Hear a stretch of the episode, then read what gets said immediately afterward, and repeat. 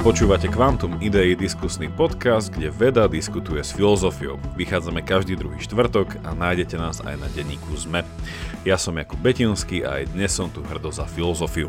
A ja som Jaro Varchola a som vedec na Univerzite Komenského. Drahé naše poslucháčky a poslucháči, som tu zase raz aj ja. Tentokrát som nezaspal, a Jaro mi poslal veľmi dobré videá a návody, ako už nikdy nezaspať, takže ja už budem trpieť iba insomniou, takže to budeme až príliš často spolu. Dnes máme 71. epizódu. Jaro, čau, aj ty máš toľko hmly v kraji Bratislavskom? Áno, áno, krásne hmlisto, ideálne na šírenie chorôb. Už štvrtý deň za sebou je to takto akože takéto halloweenské počasie alebo dušičkové ideálne. A ešte k tomu tie voľby, vieš, to je také, že hm. aj uvidíme, čo z toho bude. No dnešnú tému som vyberal ja a pred nahrávaním sme sa dohodli, že ak by to miestami prestávalo byť zaujímavé, tak musíme to preušiť a dať nejaký taký, ako reklamu na YouTube, na videu, že ide to, ide a zrazu niečo. Na, na, na, na, na.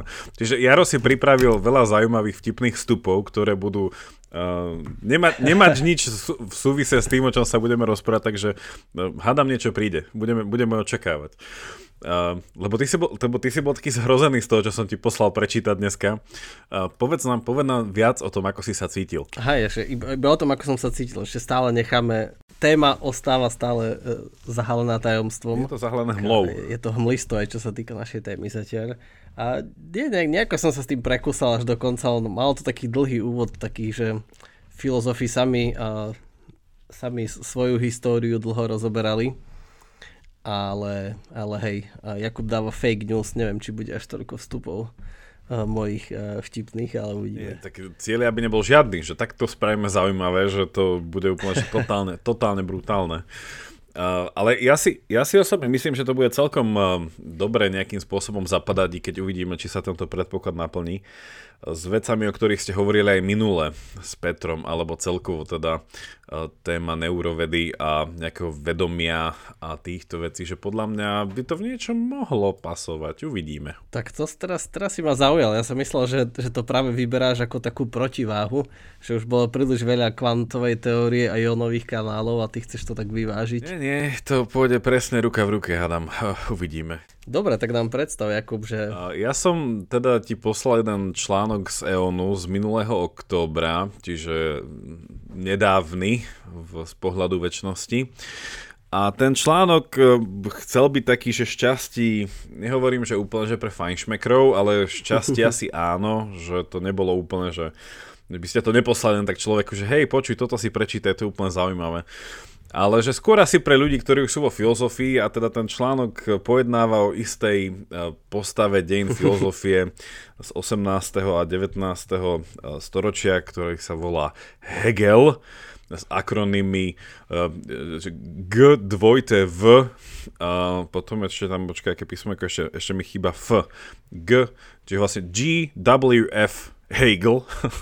Má pekná, peknú kombináciu všetkých dobrých nemeckých mien. Georg, Wilhelm, Friedrich. Uh, takže nie je to Nietzsche, ale je to tentokrát Hegel. No a tento článok pojednáva o tom, že ak ste o ňom nič nepočuli, tak aby to pre vás bolo minimálne že, že zaujímavé, že on je taký divný a veľakrát e, obskúrny do toho, že ako písal, veľmi technický, všetci nadávajú, keď ho majú čítať, dokonca vyšiel aj jeden, teda jeden viacero aj akože prekladov, ale vyšiel slovenský preklad nedávno jeho takej veľmi známej knihy, Fenomenológia ducha sa to volá tá kniha. Hrozne náročné čítanie, že to keď chcete zaspať, tak maximálne čítať. No a tento článok, autor tohto článku argumentuje v prospech toho, že začína byť väčší a väčší záujem o Hegla, taká renesancia Hegla. Takže ten článok nevyhnutne začal tým, že o čom je Heglová filozofia, ako sa kedysi aj čítal, ale potom ho zavrhli a ako teraz sa vracia pod vplyvom nejakých dvoch autorov cez Ameriku, potom ho importujeme späť do Európy. Takže to bola niečom pointa toho článku a mne zaujímavé sa na to pozrieť aj preto, že Hegel je naozaj niekto, o kom sme, sa mi zdá, že už sme ho spomínali na podcaste párkrát, ale keď je to veda, ktorá diskutuje s filozofiou, že príde mi, že jeho filozofia je do veľkej miery nedávna, že on, že jeho si predstavte, že počas jeho života sa diali veci ako francúzska revolúcia, Napoleonové vojny, takže jeho roky sú 1770 až 1861. Zomiera 61 ročný a je súčasník ľudí ako Immanuel Kant, keď Kant umiera, Hegel má 36 rokov, takže je to taká reakcia na ten vývoj v tej kontinentálnej nemeckej filozofii. No a v mnohom, my sme už hovorili o Kantovi, niečo o Immanuel Kantovi, on ho v mnohom, a to bolo aj v úvode, možno čo sa ti nepáčilo, on je taký, že pokračovateľ s vlastným názorom. On do veľkej miery rozporoval to, čo Kant, na čo Kant prišiel a v skratke iba tým úvodom, keď dávame taký background k tomu dnešku, že Kant tý, v tých pojednávaniach o tom, že ako funguje náš rozum, o tom, že aká je povaha reality, e, Kant sa radí e, k tým ľuďom, ktorých nazývame že nejaký že racionalista a on prišiel s takou svojou revolučnou myšlienkou, že, že vieme uh, povedať o tom, že aké sú, aká je povaha reality že a priorne, bez nejakého extra empirického bádania. A to preto, lebo prišiel na nejaké obmedzenia, ktoré má náš aparát, ktorým spoznávame svet. Čiže on to tak rozdielil na také dve veci. Jedna vec bola, že povaha akože reality ako takej, ktorú povedal, že my nevieme spoznať, takže nevyhnutne toto je to obmedzenie, ktoré tam je a tam automaticky si domyslíte, že aha, tak prečo sa máme rozprávať, alebo prečo máme rozmýšľať o niečom, o čom nevieme rozmýšľať a máme sa tváriť, že to existuje, aj keď to nevieme tam pozrieť, že ako to existuje. Tak to bolo tak, také divné dedičstvo uh, Kanta. A druhé povedal, že tak existuje ten svet tých vecí, ako sa nám javia, ten empirický svet, ktorý ale súčasne už vieme k nemu pristupovať tak a priorne s tým, že vieme, že náš rozum má určité limitácie a inak teda ten svet nebudeme poznávať. No a Hegel za ním prišiel a povedal, že tak keď ten svet, ktorý je nám akoby tak daný a nevieme s tým nič praviť, ani sa k nemu dostať, tak, tak ten úplne dajme preč. a nejako prebádajme ešte raz ten svet, ktorý nám zostal a nájdeme v ňom niečo ešte hlbšie. Takže on pokračuje v tejto, v tejto analýze. No a Hegel je známy tým svojim tou tzv. dialektickou metódou, alebo takouto dialogovou metódou, ktorá hovorí o tom, že poznávanie ide nevyhnutne cez negáciu vecí. Aj, že je to nejaká tá tzv. Tá téza, antitéza, syntéza, ktorý ste maturovali z nosky a mali ste tam aj filozofiu, tak toto určite bolo, že Hegel bol kolónka téza, antitéza, syntéza, alebo raňajky obed večera, takže, takže tieto, tieto veci, to sa vám určite s tým spájalo. No a že to oživenie Hegla pre dnes, prečo ten, teda ten, o čom ten článok hovorí, je naozaj aj v tej kontúre toho, o čom sa my tu často bavíme, že to spojenie medzi svetom a jeho povahou a mysľou, ktorá skúma ten svet a, jo, a jej povahou že aký je vlastne ten, to spojenie medzi týmito dvoma vecami. No a ten článok, aby som to iba v skratke um, zakončil tento úvod, sa snažil ukázať, že ten Hegel nám vlastne pomáha ešte viac, ako sme si mysleli, pochopiť to, ako naša mysel môže spoznávať svet. Že to kantové dedičstvo, že tá skutočná podstata veci je našej mysli nedosiahnutelná, vytvorilo takú veľkú bariéru a vo veľkom otvorila takú náruč úplne takom že empirickému skúmaniu veci a potom to takéto abstraktno dala do takej sféry až, až náboženstva alebo niečo takého. No a Hegel, ako verím, že sa nám podarí uh, viacej na to poukázať, povedal niečo také, a tam je teda otázka, že on, je, on sa dá interpretovať radikálne uh, dvoma spôsobmi, že buď povedal niečo metafyzické, a to, že prinavrátil nejaký spinozovský panteizmu, že vlastne tá realita ako taká je v nej nejaké vedomie. Hej, nejaký až taký ten, nie že panpsychizmus, ale nejaké to, to veľké vedomie, ktoré štruktúruje celú realitu a my na nejako nadvezujeme.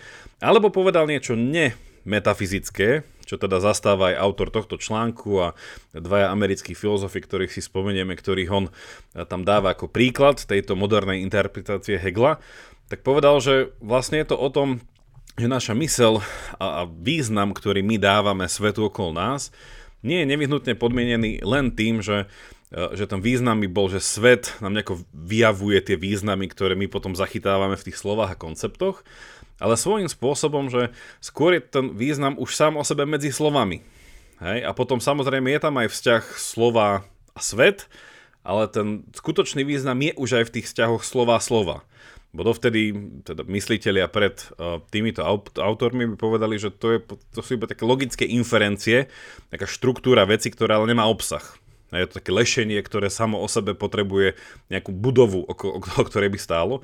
No títo Hegeliáni, alebo títo noví Hegeliáni, to je to moderné interpretácii Hegela, povedali, že ten svet je v niečom oveľa uh, taký, že výživnejší, že nemusíme ani hľadať náboženstvo ako nejaký zdroj a nejakú estetiku ako zdroj významu, ale že tá realita ako taká nevyhnutne vykazuje nejakú štruktúru, hej, a už tá štruktúra sama o sebe, tým, že ju vieme spoznať a tým, že aj náš jazyk je nejako štrukturovaný, hej, že opäť je tam kontrast medzi tým, že naše, naše myšlienky, hej, naša, naša racionalita a potom svet ako taký, niečo, čo skutočne existuje, že je tam nevyhnutné prepojenie, ale to prepojenie je také, a opäť, že, že nemôže chýbať Aristoteles, že Hegel je v niečom aj neoaristotelián, že on hovorí o tom, že ide tam o, nejakú, o nejaký holizmus. Že tieto dve veci, ako by tá postdekartovská tradícia povedal, že nie sú od seba úplne odlučené. Že to, že my rozmýšľame o svete, znamená, že rozmýšľame akoby svetom.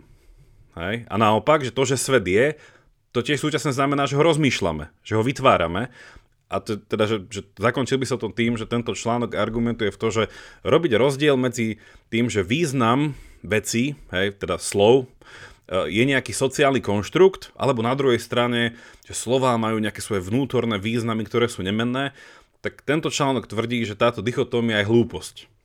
Lebo súčasne aj je význam sociálny konštrukt, ale aj ten konštrukt vychádza z nejakej prirodzenosti veci, keďže žijeme v nejakom svete s nejakými parametrami. Tak toto je nejaká tá kontúra toho sú tam nejakí uh, autori, ale tá, to kľúčové slovo, ktoré som nechcel spomenať, je, že, že semantika. Hej, že keď sa hovorí jazyku, tak sa rozlišuje syntax a semantika. Syntax je gramatika, štruktúra jazyka a tie inferencie. No a oni hovorili, že Hegel nám veľmi vie pomôcť v tej semantike, ktorá um, je sama o sebe racionálna, hej, že nie je to úplne iba tá, tá, ten obraz toho sveta vtlačenie do našich slov, ale ten vzťah je oveľa taký organizačný, že, že dáva nám nejakú takú novú semantiku, hej, povedali by oni. A Hegel, tu to nebolo v tom článku, ale Hegel má takú známú frázu, ktorá presne toto uh, sprítomňuje. On hovoril, že, že všetko, čo je, je racionálne, hej, že všetko reálne je racionálne a všetko racionálne je reálne. Hovorí hej, v predslove svojej známej knihy element, elementy alebo základy filozofie práva.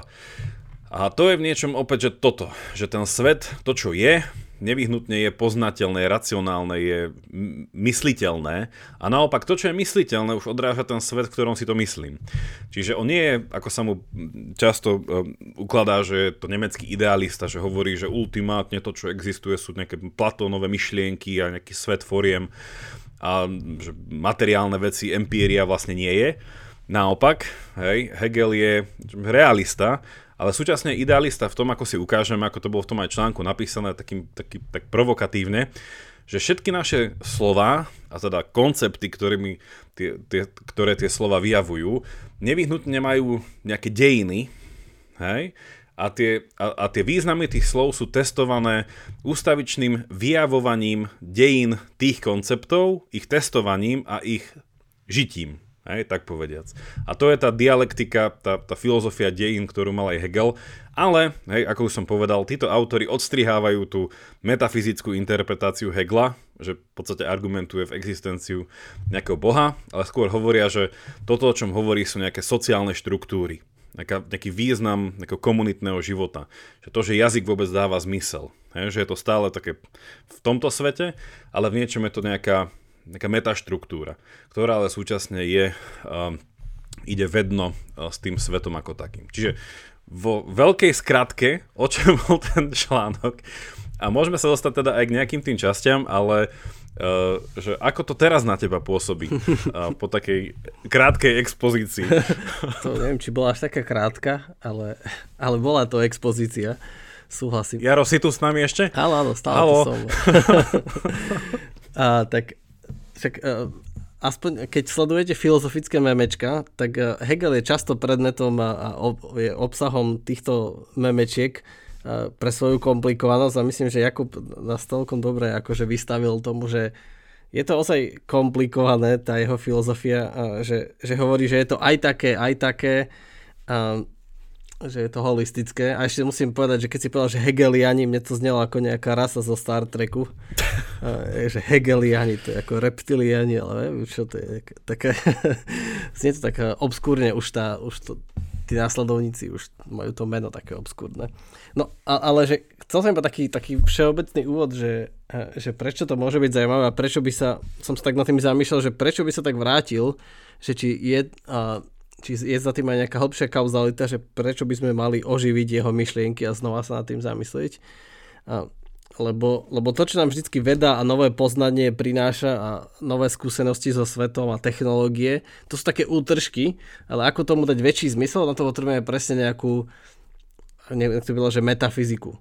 A to znamená, že, že OK, ale tak teda realita je aká? Že je to všetko nejaké vedomie, je to racionálna realita, je náhodná, že chceme, potrebujeme nejaký ten big picture a presne, že v tom môže byť Hegel je zaujímavý v tom, že po dlhých rokoch možno atomizmu, že všetko je teda z atómov a také jednotlivé veci náhodné, ktoré vo veľkom počte niečo vytvárajú, tak jeho pohľad je, ako Jakub už si spomínal, taký holistický, čiže taký celistvý.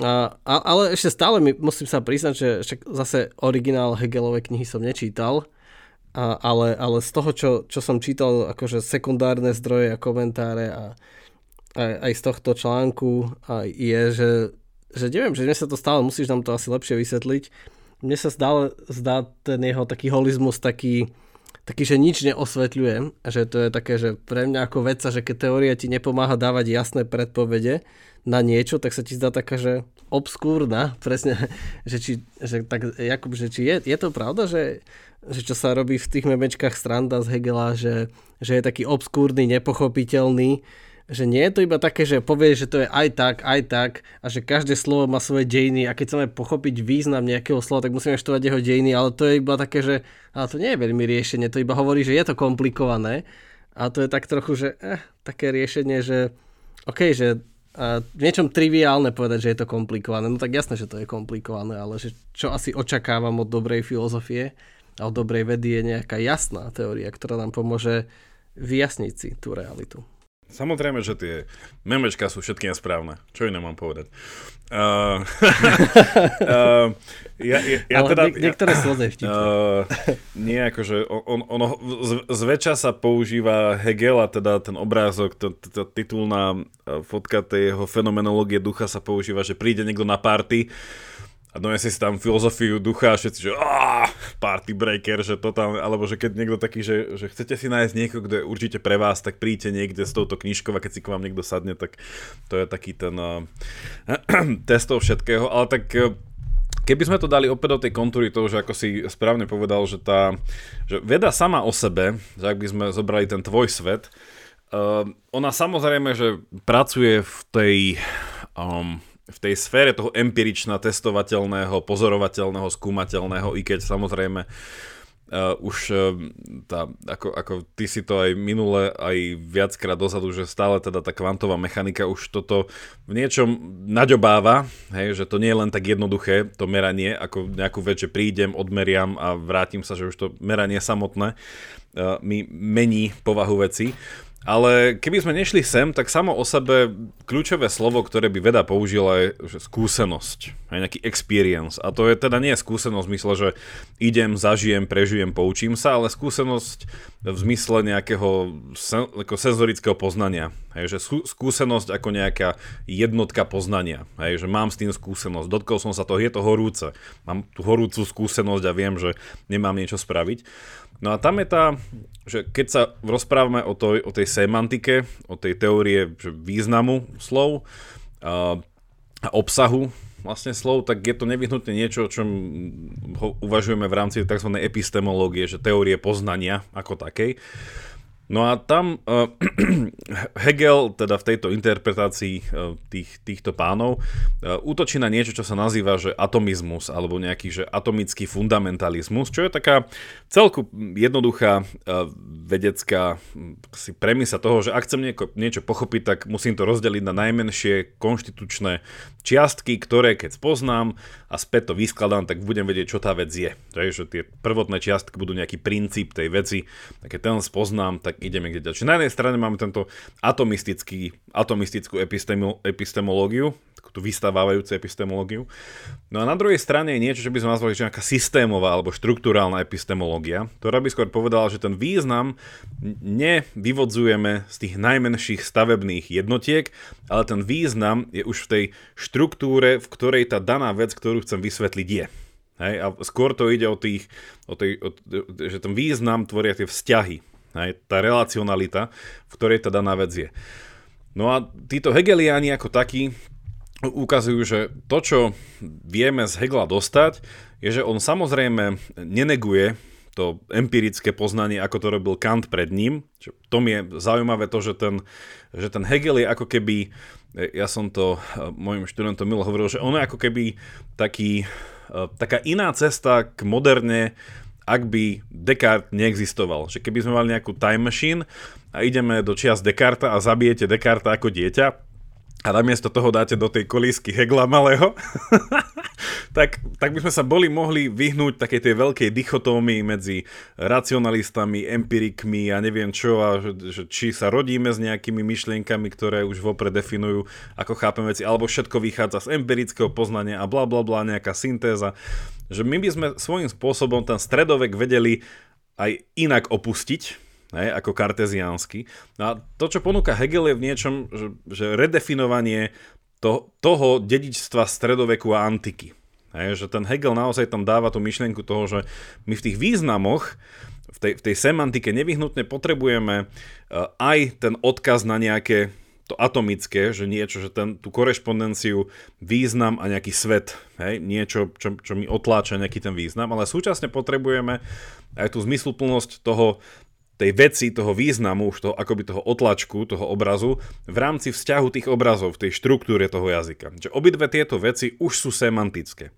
A to, to do čoho títo, na čo títo autori reagujú, sú jednoducho tí mysliteľia prvej polovice 20. storočia, uh, viedenský krúžok, štrukturalisti, poštrukturalisti, keď sa hovorilo ten opačný extrém, že, že zase to bolo v tých, tých dvoch kategóriách, že buď hej, tí zastancovia a priekopcovia logiky ako Whitehead, Russell a všetci boli tí atomisti. Hovorí, že nie, že, že v niečom ten význam hej, je v tých atómoch a hľadali sa nejaké logické atómy a tak ďalej a logika chcela nahradiť matematiku. Alebo potom prišla reakcia proti ním a že nie je to vlastne tá štruktúra, ktorá sama o sebe je to jediné, čo dáva nejaký význam a bol tam problém nájsť ten vzťah k tomu svetu. No a ten Hegel zase raz robí nejaký ten most medzi tým. Hej, že ty si tú, tú, tú pochybnosť asi mal správnu, že ti to príde, že aj aj, alebo niečo také, ale to je zase len tá, tá historická reakcia na to, že my sme ako keby vedení do takého epistemického dualizmu, že buď tak alebo tak. Hej? A my nevyhnutne sme naučení myslieť na to, že tak buď to má byť takto a tí druhí sa mília, alebo tí druhí majú pravdu, ja sa musím míliť. Hej? Ale to už je to dedičstvo, ktoré tu máme nejakých dobrých 300 rokov, na ktoré Hegel a títo neohegeliani odpovedajú. Že toto je jeden rozmer, že cez, že cez to chápanie tej skúsenosti ako nejakej poznávkovej jednotky, ako s ňou pracujeme a či je dostatočná, či je atomistická alebo systematická, štruktúrálna, alebo oboje. A druhá vec je, že, že spoločnosti ako také, keďže Hegel nebol iba filozof, ale súčasne bol aj možno nazvať nejaký politický ekonóm, iba priama štátnik, politológ a tiež sa zaoberal vecami politickými. Že aj v tomto článku to bolo pekne naznačené v závere a jeden z tých autorov, Robert Brandon, má aj takú knížku z minulého roka, ktorá sa volá A Spirit of Trust, že duch dôvery. A je tam, nevyhnutne prichádzame k tomu, že tá zmysluplná, tá zozmysluplňujúca jednotka sveta, ktorú nazývame komunita, ľudstvo alebo niečo také, k tomu, aby žila, hej, potrebuje viac iba ako nejaké faktické poznanie sveta. Hej? Potrebuje súčasne nejaké reflexívne alebo diskurzívne poznanie a diskursívne nejaké bytie v tom svete, ktoré nevyhnutne predpokladá aj nejakú omylnosť. Hej, nejakú históriu, ktorá vezie so sebou ten nejaký proces toho zlepšovania sa, ktorý nevyhnutne má zo sebou aj ten charakter toho, že sú, sú tam nejaké väčšie, menšie omily, až príliš veľké.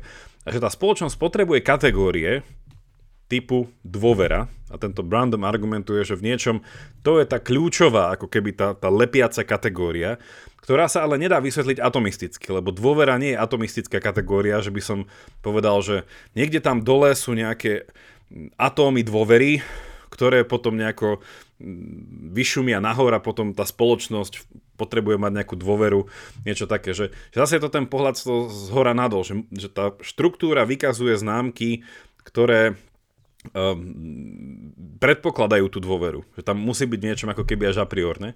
A ďalšie veci, čo vám spomínam, bola dôvera, uh, bolo odpustenie, uh, nie, niečo dokonca až také, že, že, že vyznanie zlyhania a pochopenie. Hej, že on tam teda používa slovo confession pričom je to sekulárny autor.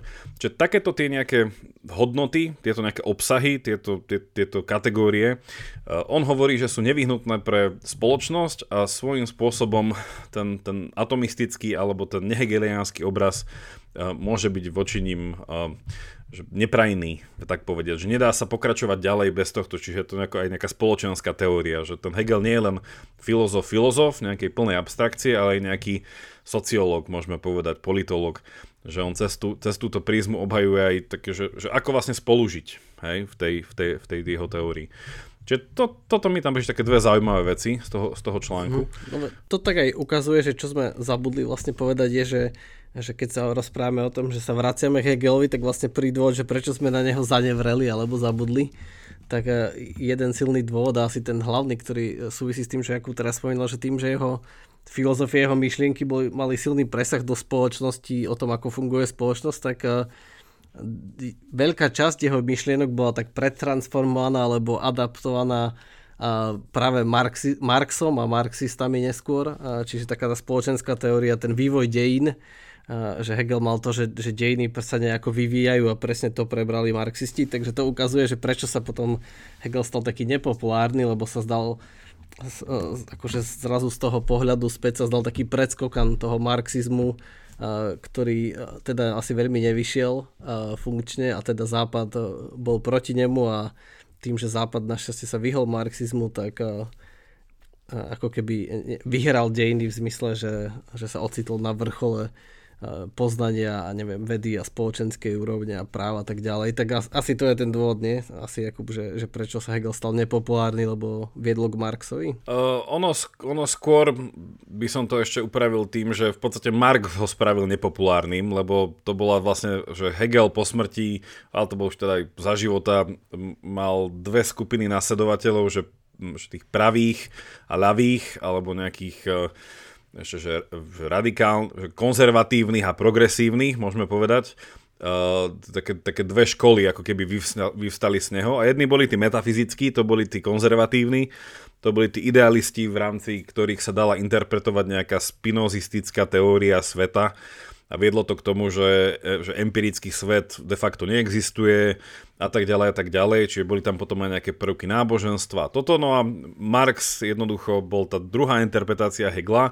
ktorá by, a tá, ktorá asi vyhrala tú časť dejín eh, v 20. storočí a Hegel jednoducho povedal, že Marx sa, že, pardon, že, že Marx povedal, že Hegel sa mýlil v tomto svojom idealizme, v tej svojej metafyzike. Eh, Marx to celé zmateriálničtil a povedal, že ten, ten, ten heglovský duch dejín sú vlastne ekonomické sily, stále smerujeme ku nejakému koncu dejín, nejakej beštátnej spoločnosti, ku nejakému komunizmu, k nejakej utopii a tak ďalej, ale ten konflikt by videl na inej úrovni. Čiže bola to, že vyhrala iná interpretácia, taká tá nemetafyzická interpretácia, ktorá sa svojím spôsobom vyčerpala v tých svojich ja, tragických aplikáciách a vlastne to obnovenie je tam tým, že sa opäť pozerá na, na toho Hegela v tom, že aha, že, že, že vlastne Hegel nebol to, čo o ňom iba hovoril Marx, že to bola taká, taká spätná interpretácia. A teraz Jakub, akože fakt ďaká, že aj toho, ako to vysvetľuje, že ako sa nad tým zamýšľam, že teraz mi to dochádza, že že vlastne prečo to k tomu vedie, lebo keď sa pozrieme na to, že, že podľa Hegela, alebo podľa toho Selarsa, ktorý to vysvetľuje, že tu semantika, čiže odkiaľ sa berie význam veci, okiaľ vieme, čo znamená život, čo znamená realita, čo znamená byť konzervatívny, čo znamená kultúra, že sa to berie, že, že, ten, že to je vzťah slovo-slovo a, že, a nie slovo-svet a to je presne ten problém, že potom a, presne tak, preto môže Marx to nadviazať, alebo preto môže povedať, a ten Brandon, že to je, že to začne od dôvery, že to je také, že hoci čo si vyberieš, ako sú všetky pojmy si rovnocenné, tak si hoci čo vyberieš, lebo nevychádzaš z reality, ktorá je tam vonku, ale vychádzaš iba ako, že je to spleť, je to vzťah týchto slov, tak hoci čo si vyberieš, ako si Marx vybral, že tak ekonomické sily, že to je také, že vyberieš si niečo zo stredu, alebo že to je o dôvere. Ale mne sa to zdá akože milné, že keď tam nemáš ten vzťah, lebo však je to jednak v rozpore s vedou, že veda vždy robí double check s realitou, že vychádzaš, tvoja hypotéza je postavená na pozorovaniach reality a potom si to overuješ s realitou, že či tvoja teória teda sedí. Ale ako náhle povie, že, že tie dejiny sami sa točia v sebe a že ten význam pochádza iba z významov predchádzajúcich slov, tak je to také, že nemá to začiatok. Že hoci čo si vyberieš, tak potom um, či nie je táto moja analýza, teraz mi to tak... Je to určite zaujímavý druh analýzy. Uh, ako sme slúbili dneska zaujímavé veci. Uh, strandujem. Vieš čo, ono asi, že ja by som tu neodstrihol toho Hegla, lebo presne Hegel by povedal, že ono ten vzťah akože mysle alebo jazyka, myšlienok a reality, čiže nejakých faktov a nejakého nejakého, neviem, že nehybná alebo niečo takého, nejakej, nejakého stavu veci, tak on mi povedal, že, že práve tento vzťah nie je vzťah dvoch nezávislých vecí od seba. Že to nie sú nejaké dve entity, že jedna entita je mysel a druhá entita je realita. A to bola práve tá chyba. Hej? Ale práve naopak, že tým, že to, čo je, je samo o sebe už racionálne a to, čo je racionálne, je reálne, že tam je, tam je ten väčší entanglement medzi tým celým, že ak by sme rozmýšľali v nejakom, že čo je význam nejakého slova, neviem, že povieme, čo je to sloboda, hej? tak e, to nie je iba tak, že zoberiem slovo sloboda, že význam slova sloboda, poviem, že sloboda je e, rob si čo chceš, pokiaľ neubližuješ druhému. Hej, a idem tento význam testovať oproti, že zoberiem si realitu ako ten, ten, ten nejaký kopírovací papier, ktorý mi, akože uvidím, že či mi to pasuje, hej. Tak Hegel by povedal, že tam už je problém v, te, v tej hypotéze, že takto vlastne realita nefunguje. Že realita nie je niečo, čo ja si viem zobrať a oproti čomu viem ja testovať moje myšlienky, lebo opäť, že tá realita je už spolu vytváraná mnou a jej chápaním a už len tým princípom, že je pochopiteľná. Ja už ju spolu vytváram, ale nejde to do tej sféry toho totálneho sociálneho konštruktivizmu a idealizmu, že, uh, že, že realita Eh, je len môj konštrukt, že stále tam musí byť nejaká že objektívna realita a ideme tam do toho sporu subjektívny, objektívny, že, že toto by bolo skôr to miesto. A on má také pekné, teda tento článok má také uh, tak, takú peknú vetu, ja ju prečítam v angličtine, potom ju skúsim preložiť a potom skúsim povedať, čo si myslím, že myslí. Ale ten autor, ten uh, Brandon v tej knihe A Spirit of Trust hovorí, že keď chceme spoznať, že čo nejaký koncept hovorí, a ten koncept akože to je, opäť, že, že koncept je ako keby časť reality, ktorá dáva zmysel, hej, to, to je koncept, že to nejaký, v úvodzovkách môže to byť ako keby aký screenshot reality, ktorý chápem, hej. A čiže koncept môže byť strom, koncept môže byť sloboda, koncept môže byť a sú rôzne teda druhy konceptov a tak ďalej. Áno, aj bunka je koncept, a, aj atóm, aj neurón, všetko tak, sú koncepty. Tak, tak. A on hovorí, že, že ale ako viem, čo je atóm? Hej, ako viem, čo je, ja neviem, čo je to zákon prírodný, hej, ako viem, čo je to hmota, Hej, ako viem, čo je to vedieť. Hej, a takže toto všetko sú svojím spôsobom naše nástroje, ktoré vytvárajú nejaký komplexný celok, ktorý nazývame jazyk, ktorý potom dávame von aj formu nejakej reči.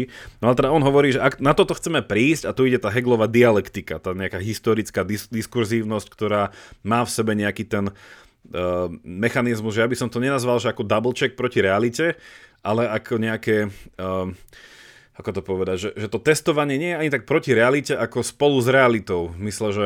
Hm, no nič, prečítam to a potom uvidíme, či, že, ako by som to formuloval. A hovorí, že ak chceme spoznať, čo koncept je, tak hovorí, že to musíme robiť by rationally reconstructing an expressively progressive history of the process of determining it. Teda to determinovať toho konceptu.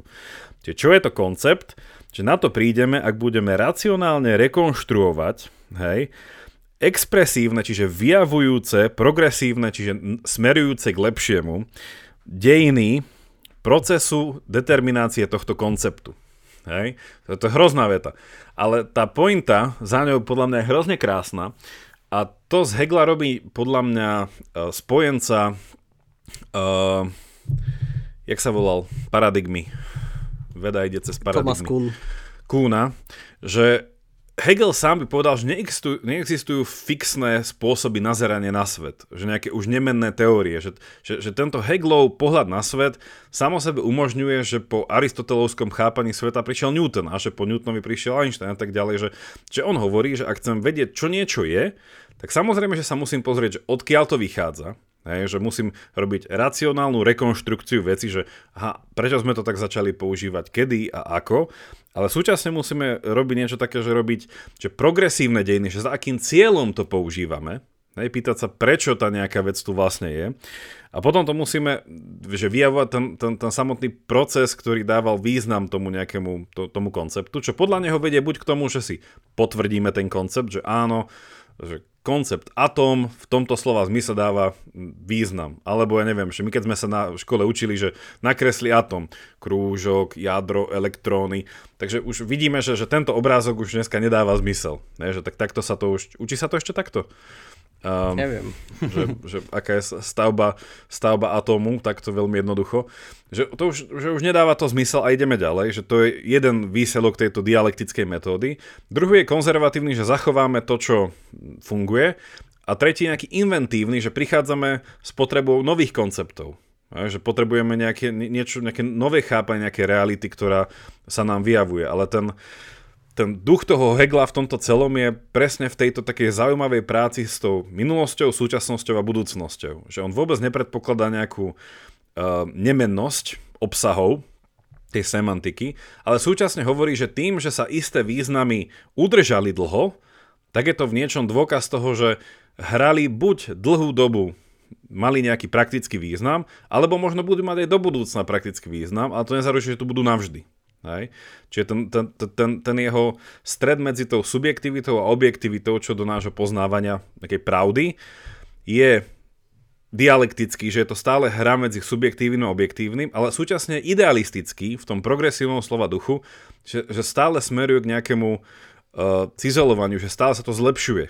Že, že, ten, že, že má to stále ísť k nejakej lepšiemu, lepšiemu a lepšiemu chápaniu sveta ako takého. Čiže v tomto jeho semantika je zaujímavá, že je súčasne že progresívna a konzervatívna, otvorená zmene a sama o sebe neignoruje svet, ale súčasne tam dáva to, že tam veľká rola toho inputu, toho subjektívneho ako vedca, poznávania a tak ďalej. Že tu, je, tu je presne ten problém so slovami a so semantikou, že keď používaš slova ako konzervatívny a progresívny, tak ako ho ty používaš, znamená niečo úplne iné, ako si väčšina ľudí predstaví, lebo väčšina ľudí v roku 2022 poznačená kultúrnymi vojnami v médiách. Tí novinári často nie sú práve filozofii alebo veci. A tak je to také, že, to, že tie pojmy sa, menia sa ich významy, ale skutočne majú iný, iný pojem. Že to je také, že je ťažké neviem, používať také pojmy. Že ideálne bolo, keby boli nové pojmy, kde by sa viac páčilo. A že tak sú také poznačené. Alebo to presne na tomto môžeme otestovať, že keď je nejaký obsah týchto pojmov, tak sa musíme dopytovať, že kedy sa ako používal, odkiaľ prišiel, kto s tým prišiel, za akým účelom s tým prišiel.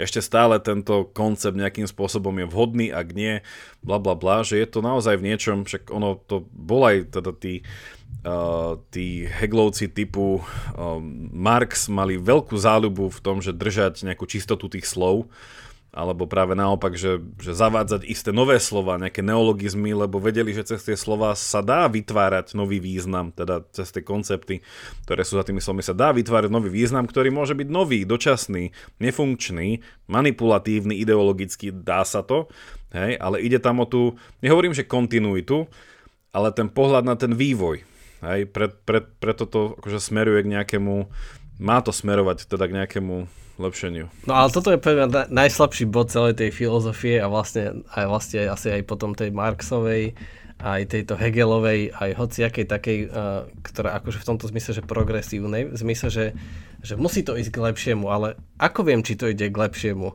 Že keď nemám objektívnu predstavu toho, že čo je lepšie a nejakú veľkú, širšiu predstavu, že čo to znamená lepšie, tak ja nemôžem povedať, či to ide k lepšiemu alebo nie. Čiže musím mať nejakú už uh, predstavu, musím mať nejaké objektívne jasné kategórie, nejakú tú vertikálnu os, ktorá mi povie teda, že aha, že toto je teda pokrok a že tento pojem je lepší ako ten predtým, lebo je bližšie k pravde a to znamená, že keď viem posúdiť, či je bližšie pravde alebo ďalej, tak potrebujem mať nejakú silnú ideu tej pravdy, s ktorou to viem porovnať teda, že či to ide bližšie alebo ďalej. Že to je také, že OK, že dejiny sa vyvíjajú, ale ako viem, že sa vyvíjajú? Ako viem, že to nie je krok späť alebo krok dopredu? Že toto no, je také slabé miesto. Zaujímavé je, že aj tvoje chápanie tohto môže vyjavovať istú slabinu v tom, že tie tvoje predpoklady už sú, že pravda vie byť a priorne definovateľná a viem k nej smerovať a viem mu použiť ako nejaké pravítko, ako nejaký uhlomer. A opäť teda tá, tá, tá, tá, tá metafora toho testovania realitou, hej, že niečo také. Ale tam sa treba potom spýtať otázku, že a odkiaľ ty berieš tvoju definíciu pravdy? Ako niečoho, čo už tu, čo už chápem a priorne, hej, a už tá zmyslovosť je iba ten test. Lebo Hegel by ti akože asi inšpirovaný skôr antikou povedal, že, že pravda nie je norma, hej, ale skôr niečo, čo sa ustavične vyjavuje a seba testuje v procese toho vyjavovania. Že súčasne aj tvoje princípy sa môžu zmeniť, samozrejme, že môžeme ísť do nejakých prvých princípov, ale že ako ty by si povedal, že na základe čoho ti príde, že, že máš nejakú istotu nejakej pravdy, ktorá sa už razantne nezmení a, ne, a, nejdeme, a nejdeme do nejakých tých, eh, tých náboženských transcendentiel. Už sa začínam aj ja strácať. No, tak tak no vede to je jednoduché, nie? Že, že napríklad Einstein a, a Newton. Hej, že, že máme nejakú teóriu, ktorá vie veľa vecí vysvetliť a popísať, ale teraz zrazu je tam eh, pri, keď je, ako nevedelo vysvetliť, že prečo sa Merkur správa tak, ako sa správa. Hej? Čiže, a teraz keď bolo to zatmenie slnka, tak to vysvetlilo práve Einsteinová teória. Že máš nejaké vzorce, ktoré vysvetlia niečo, čo nevieš vysvetliť. Čiže vo vede je to také, že máš nejaké, že OK, vymyslím si nejakú teóriu a teraz idem očakovať z realitu, ale neviem mi vysvetliť, že niečo, čo sa deje. Hej? Niekedy boli všelijaké iné teórie, ten flogisto napríklad. Že keď predtým, ako ľudia objavili kyslík, tak hovorili, že, že vzduch má vlastne nejaký flogiston a potom niečo iné. Čiže vymyslím si kategórie, ale zistím, že tie kategórie potom v strete s realitou nevedia niektoré veci vysvetliť. Hej? Alebo vymyslím si, že, že, uh, že, že prečo drevo horí. Tak vymyslím, prídem s nejakou teóriou, že áno, že drevo horí preto a potom zistím, že aj niečo iné horí, ale to nie je drevo. Tak potom, keď vysvetlím, že prečo horí aj drevo, aj to, že to je proste nejaký exotermický proces, kde sa uvoľňuje veľa energie a tak ďalej, tak zrazu, aha, ale to je lepšie vysvetlenie, lebo cez jednu vec viem vysvetliť viacero vecí. Čiže vo vede je ľahké testovanie reality, že viem, že keď som sa priblížil, lebo moja teória poňala viac predpovedí, ktoré sú nezávislé od toho, že čo ja chcem alebo nie, hej? Že keď, uh, neviem, hodím kameň a teraz, že ako rýchlo dopadne, tak ja si môžem vymyslieť nejakú vlastnú teóriu, ale potom hodím niečo iné, čiže ale, čiže vo vede sa to dá celkom dobre povedať, to je ten vedecký realizmus, že, že sa približujeme k lepšiemu poznaniu. Veď asi lepší dôkaz je, že keď sa obzriete okolo seba a keď si uvidíte, keď si prečítate knihu, ako žili dávnejšie, hej, keď nemali nič z toho, že, že predsa masterujeme tú, tú realitu okolo. Ale že takto je to ťažké povedať, že, že či sa dejiny vyvíjajú, alebo či sa ten pojem vyvíja, nie? alebo či sa význam vyvíja. Dobre, tak poďme do toho, čo si povedal, lebo to je plné vývoja významov.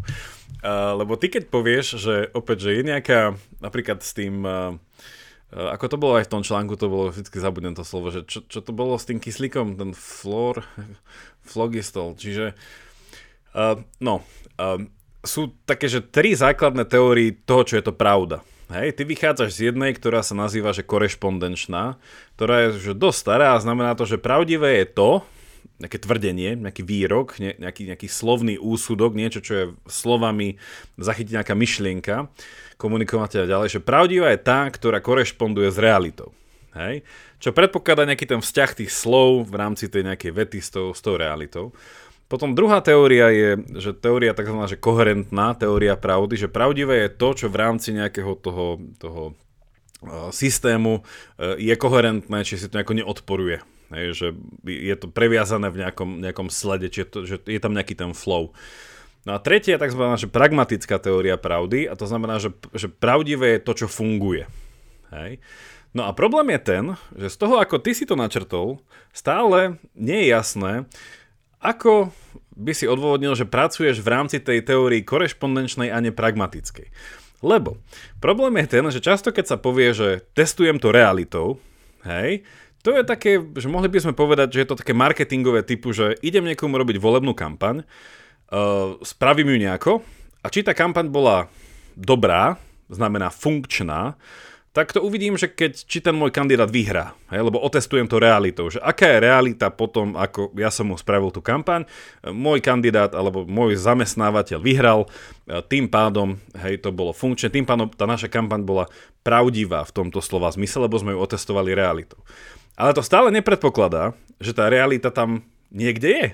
Hej? Že vlastne ty si, že, že, ten, že ten samotný rozmer toho, toho dualizmu, že ty pozituješ nejakú realitu, hej? Nejaké, nejaké zákonnosti, nejaké, nejaké fungovanie veci, stále si to neoprostil od toho, že je tam rozmer toho, že uprednostním jedno pred druhým, nie preto, že je to pravdivejšie, hej, ty tam vnášaš ten rozmer pravdivosti, ale stále je to preto, lebo je to funkčnejšie. Hej? A ty musíš vlastne dokázať to, že ako tá kategória funkčnosti je sekundárna v tvojej teórii chápania pravdy. Hej? Alebo ide proti tomu, že povie, že to, čo je funkčné, nemusí byť nevyhnutne pravdivé, lebo to nekorešponduje s realitou, aj keď je to funkčné. Čiže vlastne ten pragmatizmus, ktorý je za tým, a toto je akože zapeklité v tom, lebo tie teórie nevyhnutne nechcú ísť proti sebe, že to, čo je pravdivé, by malo byť akože pragmatické, a tu to berieme pragmatické v tom, v tom filozofickom slova zmysle toho amerického pragmatizmu, že to nie, že korešponduje s realitou, hej, ale je to pracujúce v tej realite. Hej? A to už je rozdiel. Lebo ja nehľadám nejaký, nejak, nejaký background, voči ktorému testujem, a nepredpokladám, že ten background je nezávislý odo mňa, ale v tom pragmatickom ponímaní toho entanglementu väčšieho, ja nie som schopný výjsť a testovať to proti tomu backgroundu. Hej, ultimátne na tej metafyzickej úrovni. Teraz nehovoríme o, o fyzike, ale že o, o tej zmysluplnosti veci. Hej? Ale tak teda poď teraz, ty teda povedz mi, že ako ty tam vieš no, naozaj tak, ako, tak tom, ja, tom ja, ja rozumiem, tú... čo chceš povedať, ale ten, prí, e, ten príklad s kampaňou je ako, že žiadny vedec by nikdy nepovedal, že to tým ukazuješ, lebo, lebo si tam nič neizoloval, že tak ty keď urobíš nejakú kampaň a ten politik vyhrá, tak absolútne sa ty, z toho, to je iba korelácia.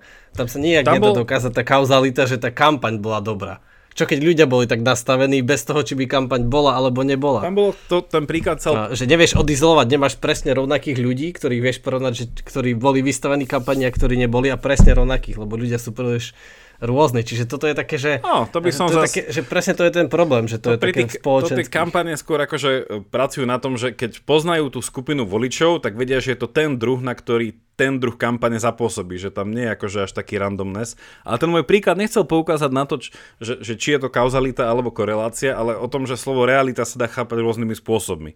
Že, že tam ten spôsob reality vôbec nie je ten, v podstate, že ako ty o ňom pr- rozmýšľaš, že ten test tou realitou, že i keď je to nejaký, že, že to bol ten príklad toho pragmatizmu, hej, že to bolo že praktické chápanie reality, ale ty máš také odosobnené, objektívne, vedecké, no a svojím spôsobom, čo je na tom zaujímavé, že neempirické chápanie reality, hej, ktoré predpokladáš a nejakým spôsobom testuješ voči nemu nejakú hypotézu. Čiže, že tá moja otázka je v podstate, že, že z filozofie vedy, alebo že otázka, že, že to, čo Hegel teda, že to, to, či autory tohto článku tvrdia je, že Hegel vie pomôcť v rozmýšľaní tej, tej metafyzickej otázky, tú, ktorú aj vedec predpokladá. Hej? Lebo ty tým pádom buď povieš, že realita svojím spôsobom, že je empirická, alebo nie empirická, hej? ale že, že dokáž to, ak to neberieš ako východisko. Uh, ale teda, že ako by, si, ako by si ešte, lebo toto je veľmi zaujímavé, že ešte, ešte z iného uhla pohľadu vysvetlil to, že existuje nejaká realita, ktorú vieš použiť ako ten testovací, to testovacie niečo, voči čomu ty vidíš, či je niečo pravdivé alebo nepravdivé. Lebo to už aj Aristoteles tvrdil, čo sa mi páči. ale, ale že ako si si tým tak istý tou objektívnosťou tej reality, ktorá svojím spôsobom je to, čo ti povie, že niečo pred tou realitou alebo v konfrontácii s tou realitou pre mňa tu stačí si jednoduché, jednoduché to, že, že prečo je objektívna, lebo uh, nie je subjektívna v no. zmysle, že ja som si ju nevymyslel. Jedine o Čakovi Norrisovi hovorí, že sa narodil do chatrče, ktorý si sám postavil, ktorú si sám postavil, tak ale my sme sa neocitli vo svete, ktorý sme si sami vymysleli. Myslím, že ten svet tu je bez toho, aby som ho ja vymýšľal a aktívne a, a na to existuje predsa milión dôkazov. Ak by nie, tak to by bol predsa taký lacný solipsizmus že ak by sme boli úplne ponorení v subjektívnom našom vnímaní a nevedeli sa z toho nejako vybaniť. No a presne vďaka, že tá veda a matematika, vďaka nej vidíme, že je závislé, že ľudia s akým sociálnym spoločenským backgroundom, že, že prichádzajú na tie isté veci, ktoré sú vlastne objektívne. Že jedno, že aké máme náboženstvo alebo čo, tak čas a, a gravitácia a iné proste koncepty ktoré opisujú tú objektívnu realitu vonku, fungujú pre všetkých. A že je, keď si sadnú do lietadla ľudia, neviem, marxisti a budhisti a úplne jedno kto, tak všetci letia, lebo fungujú nejaké zákony, čiže tá objektívna realita. A oni to musia, a tak či tak to musia uznať, že sa to deje. No a keď to neuznajú, tak už to skôr je nejaká anomália, to už tí ľudia sú skôr divní. Aha, ale aj tá objektívna realita, ktorá je od nás nezávislá, ako by si povedal, je stále e, komunikovaná e, v jazyku, teda či už matematickom alebo nematematickom, že ide o nejaký formálny systém na nejakej úrovni formalizácie väčšej, nižšej, ktorú sme si vymysleli my. Čo vlastne stále je tam... Áno. Že, že, áno, áno. Že, že stále vlastne my že poveda to teraz tak kantovsky, lebo vlastne ty si v niečom v tom kantovskom dualizme, že kantovsky povedané, že ty predpokladáš, že sa tým jazykom je nejaká tá, ako to on nazval, ten, ten, to, to, až taký ten platonovský dokonalý svet, ako je, ako, že, že, nie že dokonalý platonovský svet, ale že veci ako naozaj sú. Hej, to je tá realita, ten, ten, ten, ten numenálny svet pre teba, že to je tá realita, ako naozaj je. Pravdivá, tak. Ale súčasne by si povedal, že ale náš jazyk, v ktorom sme schopní tú realitu chápať, komunikovať, spoznávať, prehlbovať, je obmedzený, ergo si sám postavený pred tú kantovskú dilemu, že čo s tým? Že, že ako ano. tento dualizmus no, áno, ale to je dôvod presne, že prečo, však áno, náš, náš jazyk je náš, čiže koncepty, ktoré používame sú nedokonalé a preto sa stále vyvíjajú. No ale veď o tom je tá zmena paradigmy, že tá, tá zmena paradigiem eh, nehovorí o tom, že, že objektívny svet neexistuje, že my sme iba zahltení v tom našom pohľade. Nie, ona hovorí, že, že nám sa mení pohľad, akože tak celo, na, na tú realitu tam vonku. Že jasné, my ne, nemáme k nej priamy prístup, ale máme k nej neustále máme k nej nepriamy prístup cez, cez, naše, cez rôzne zmysly, cez rôzne pozorovania, cez všetko možné. A jasné, že tie koncepty sa vyvíjajú, ale ale vzhľadom na tú realitu, že, že ak by sme povedali, že to je, že ten význam tých slov a tých konceptov, ktoré používame, sa vždycky iba e, odvodzuje z tých predchádzajúcich a predchádzajúcich, tak to niekde nemá začiatok, ale niekde to musí mať začiatok. Niekde sme hovorili o tej slobode, že od niekiaľ to musí brať, že, že niekde tá sloboda musí byť definovaná. Ty si nám raz do college dal ten článok, že od Filipy Food, že ako dobro sa dá odvodiť od rastlín a z prírody, tak keď si predstavíme, že niekedy ľudia proste na seba hulákali v jaskyniach a boli ešte, ťažko povedať, že či ľudia, alebo ešte opice, alebo ľudoopy, tak e, niekde sa to, z niečoho to museli zobrať, že, že tam nie je kde to odvodzovať od, od žiadnych dejín. Tam žiadne dejiny neboli ľudské, žiadne konceptuálne, čiže od niekedy zvonku to muselo prísť. Muselo to byť objavené. Ešte otázka je, že kedy sme vymysleli dejiny, aj to je zaujímavá vec, ale to necháme pre iné humanitné. Páči sa mi to, čo hovoríš a ak ťa správne rozumiem, tak ty tvrdíš niečo také, že keby významy, hej, tie obsahy našich, opäť, že hovoríme to, že slov, ale teda konceptov, ktoré za tými slovami sú, lebo slovo je iba zase nejakých 5 písmen, ktoré samo o sebe, tých pís, tie písmena môžu byť iné, môžu to byť iné slova v inom jazyku, môže na to byť iný znak, že tie slova nás nezaujímajú, ale vlastne tá, tá realita za nimi. Tak ty tvrdíš, že svojím spôsobom tá ten význam tých slov musí byť nezávislý od tej, tej histórie tých slov alebo tých, toho vý, vý, vývoja toho významu za tým slovom, lebo už aj v tom prvom počiatku to muselo byť inšpirované alebo podmienené nejakou realitou mimo toho slova. Hej? A čo Hegel chce povedať, že sa míliš v tom, že už v tom prvopočiatku, keď niekto prišiel s nejakým primitívnym, alebo že neviem, primitívnym konceptom, že keď si pozrieme, ja neviem, že dejiny filozofie, že ako ľudia rozprávali o štyroch elementoch a ako čo, čo, čo nálada človeka bola podľa toho, že aká tekutina v tom prevládala a takéto, že iné vysvetľovacie nejaké, nejaké, nejaké sústavy tak oni boli svojím spôsobom dokonalé z toho hľa pohľadu, že reflektovali to maximálne poznanie, uh, že to, to, to nejaké to žitie sa s tou realitou, kde tí ľudia boli. Hej? Čiže Hegel by povedal iba to, že ten význam tých konceptov, ktorí ľudia už vtedy používali, už vtedy bol závislý ako na tom nejakom tom zmyslovom, na tom skúsenostnom, ale súčasne aj na tom previazaní slovo-slovo. Že to bol už vtedy aj slovo-slovo, aj slovo-svet. Že nedá sa mať iba to odvodenie stále, že že slovo svet a povedať si, že v roku 2022 úplne odstrihnime našu semantiku, ktorá sa prenáša cez slovo slovo, čiže v nejakej, nejakej narácii, v nejakej dialektike, v nejakej histórii a tak ďalej vymážme to úplne a ešte raz si povedzme, že začneme z bodu 0, kde sa necháme nanovo inšpirovať pravdou reality a príďme s novými konceptami. Tak Hegel by povedal, že toto je utopia, že to sa nedá spraviť, lebo ten bod, do ktorého sa dostaneš k tomu, aby si sa odviazal od toho vzťahu tej štruktúry, toho systému tých slov, ty nevieš spraviť. Lebo to, že ty ho vieš spraviť iba z pohľadu to, tej systémy a štruktúry, v ktorom už si. Čiže inými slovami, Hegel chce povedať, že nie, že existuje nejaká nemená realita a potom menné slova, ktoré sa ju snažia nedokonalo a stále lepšie zachytiť a máme lepšie teórie a tak ďalej. On by povedal, a v tom je to, že on nechce byť ten dualista, on by povedal, že my tým jazykom spolu vytvárame tú realitu, že spolu vytvárame očakávania o tej realite, že aká je, ale súčasne tie očakávania nie sú konštruktivistické v tom, že to nie je ten idealizmus, že tá realita by bola nejakým spôsobom uh, že úplne menná. Hej, že, že, že my si ju vieme úplne, že my do veľkej miery vieme ovplyvniť realitu, hej, ale súčasne aj ona vie ovplyvniť ten jazyk, že, že vlastne že je to taký, že two-way street v tomto celom. Ale on by povedal, že takto sa to dialo vždy. Preto on tam dáva ten rozmer tej historickej dialektiky, a toho, ako som tam čítal tú komplikovanú vetu, že musíme racionálne rekonštruovať tie, uh, tie, to vyjavovanie sa hej, toho procesu, v ktorom vznikalo nejaké to slovo. Nielen preto, aby sme vedeli, že čo bolo na počiatku. Ono v princípe to je jedno. Ono dôležitý je ten proces. Hej? Nie, to, nie ten začiatok, ale ten, ten proces toho je pre neho dôležitejší. Lebo na začiatku to nebola nejaká pravda, hej, ktorá nás, ale že, že svojím spôsobom tá pravda je až ten záver. Hej? A tá ašpirácia ísť k tej pravde, že to je ten princíp, akoby. Čiže že, že toto mi príde, že, že toto by Hegel tak, takto by ti argumentoval. Ale čo by si ty povedal Hegelovi, už pomaly blížiace k záveru?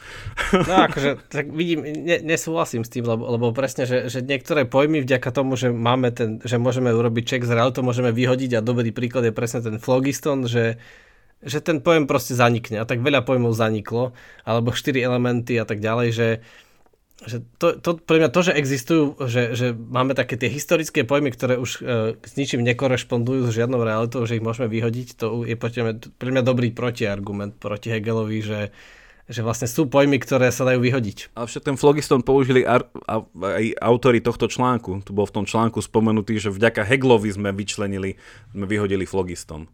Či to si tam nezachytil? No, asi. A, že, že, asi že, nie, aj to bolo... Heglovi, vďaka, vďaka tomu, čo objavil kyslík, nie? No veď, ale... Že, že, že... Vlastne flogistom bolo, že nejaká látka, substancia, ktorú, ktorá spôsobuje, že veci sú horľavé, ale potom zistil, že aha, že to nie, že to, keď tam nie je kyslík, že to kyslík zo vzduchu príde, že nie v tom dreve je v ten flogiston, ale že keď kyslík je vo vzduchu, tak potom to drevo môže horieť. Tak. Čiže, a, hej, že, že, ale sú aj iné, ktoré je ťažké povedať, lebo sme na nich zabudli, lebo tie pojmy proste ničomu nehovoria, lebo, lebo boli nahradené novými. Že pre mňa, že to je tá, že zmena paradigmy nám hovorí, že, že áno, jak, jak, že je úplne, že, že áno, to je dobrý postreh, že hovorí, že nemôžeme prísť na novo, začať úplne na novo objavovať realitu, lebo sme poznačení tými dejinami a tou históriou, ale, ale stále môžeme to robiť tak po kúskoch. Hej? Taká, taká, tá jas, taká tá jasonová loď. Hej, a že, že po kúskoch a zrazu je to úplne iné, ale že ty to nahradíš niečím novým. Hej, že teraz prídeš na to, že aha, ten pojem, ktorý sme používali naprieč dejinami je celý zlý, tak ho zahoďme a nahradíme ho novým. A takto postupne vieš vystavať vlastne vďaka tej dotyku s tou objektívnou realitou úplne novú vec. Čiže ty môžeš akože odmietnúť uh, de- dejný vývoj, keď zistíš, že to bolo proste zlé. Že ten pojem je zlý a nefunguje. Hej? Napríklad akože umelá inteligencia, možno iba Turing to nazval, že inteligencia, ale nie je inteligentná, ako sme tu hovorili, no tak to možno treba nahradiť a možno to nahradíme a je to zlý pojem. Ale, ale už, už ideme dosť cez čas.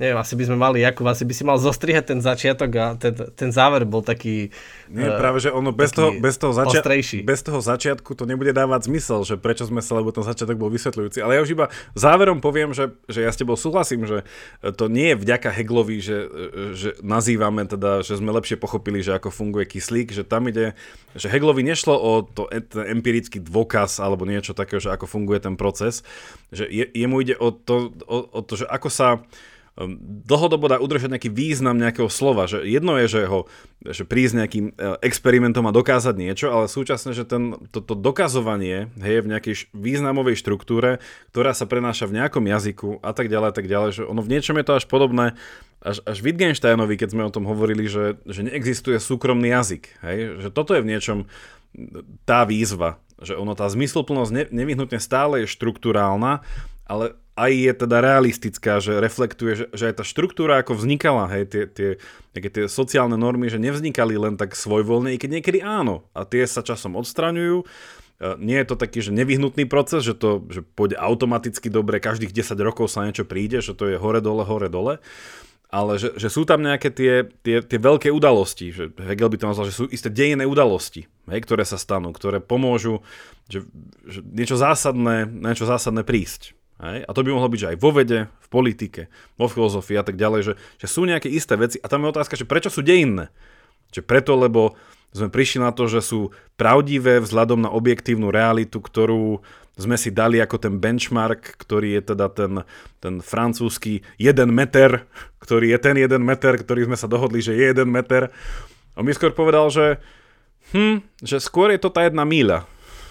Hej, že skôr je to nejaký ten, nejaký ten, ten až taký ten, eh, taký org, takéto organické súžitie, hej, že, že, že toto je to, čo pre neho by bol ten test tej pravdivosti. Ale hovorím, že môžeme sa opravde porozprávať na budúce. Vidím, že máme, máme uh, v niečom ro, rozličné pohľady na pravdu.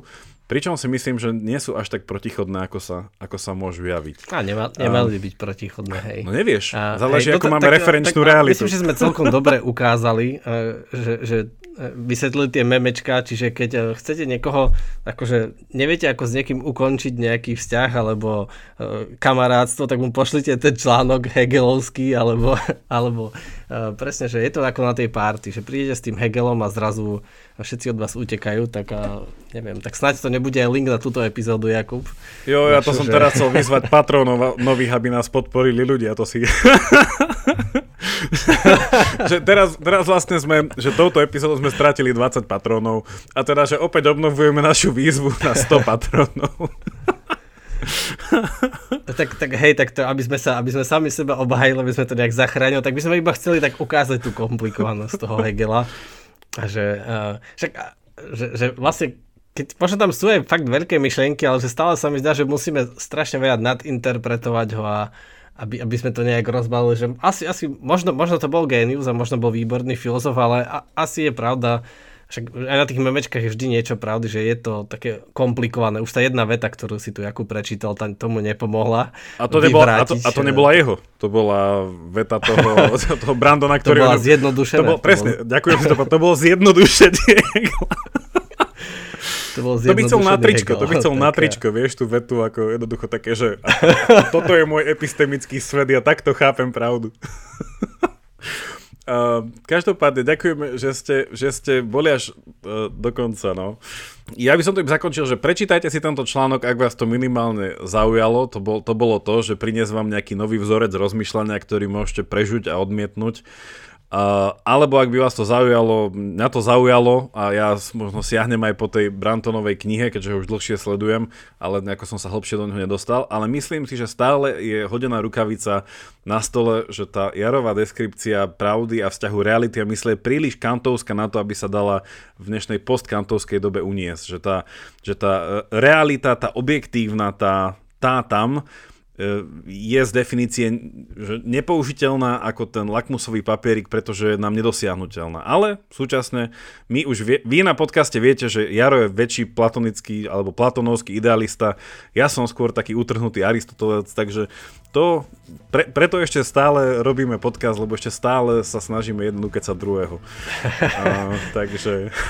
Hej, tak, tak, tak vďaka, ale tým, že nejako, že vám Jakub pošel link na ten článok, nechce ukončiť akože ten náš posluchácko podcastov akože vzťah, on to myslí dobre, akože aby ste Podcast skončí, podcast skončí. Toto je, a vlastne to, to je bol dobre, keby sme teraz skončili, lebo Hegel vlastne mal tú myšlienku konca dejín, že vlastne dejiny smerujú k nejakému koncu nevyhnutne a teda k tej, buď k tej Marxovej utopii, alebo nie. Čiže aj náš podcast smeruje k nejakému ideálnemu stavu, no uvidíme, uh, ako, sa, ako sa nám to podarí. Tak ďakujem pekne, že nás uh, podporujete, ak tak ešte nerobíte a toto vás zaujíma a chcete, aby sme to robili, tak budeme radi, keď nás aj takto motivujete. A ideme do záverečnej bonusovej časti, kde to zase raz všetko vysvetlíme.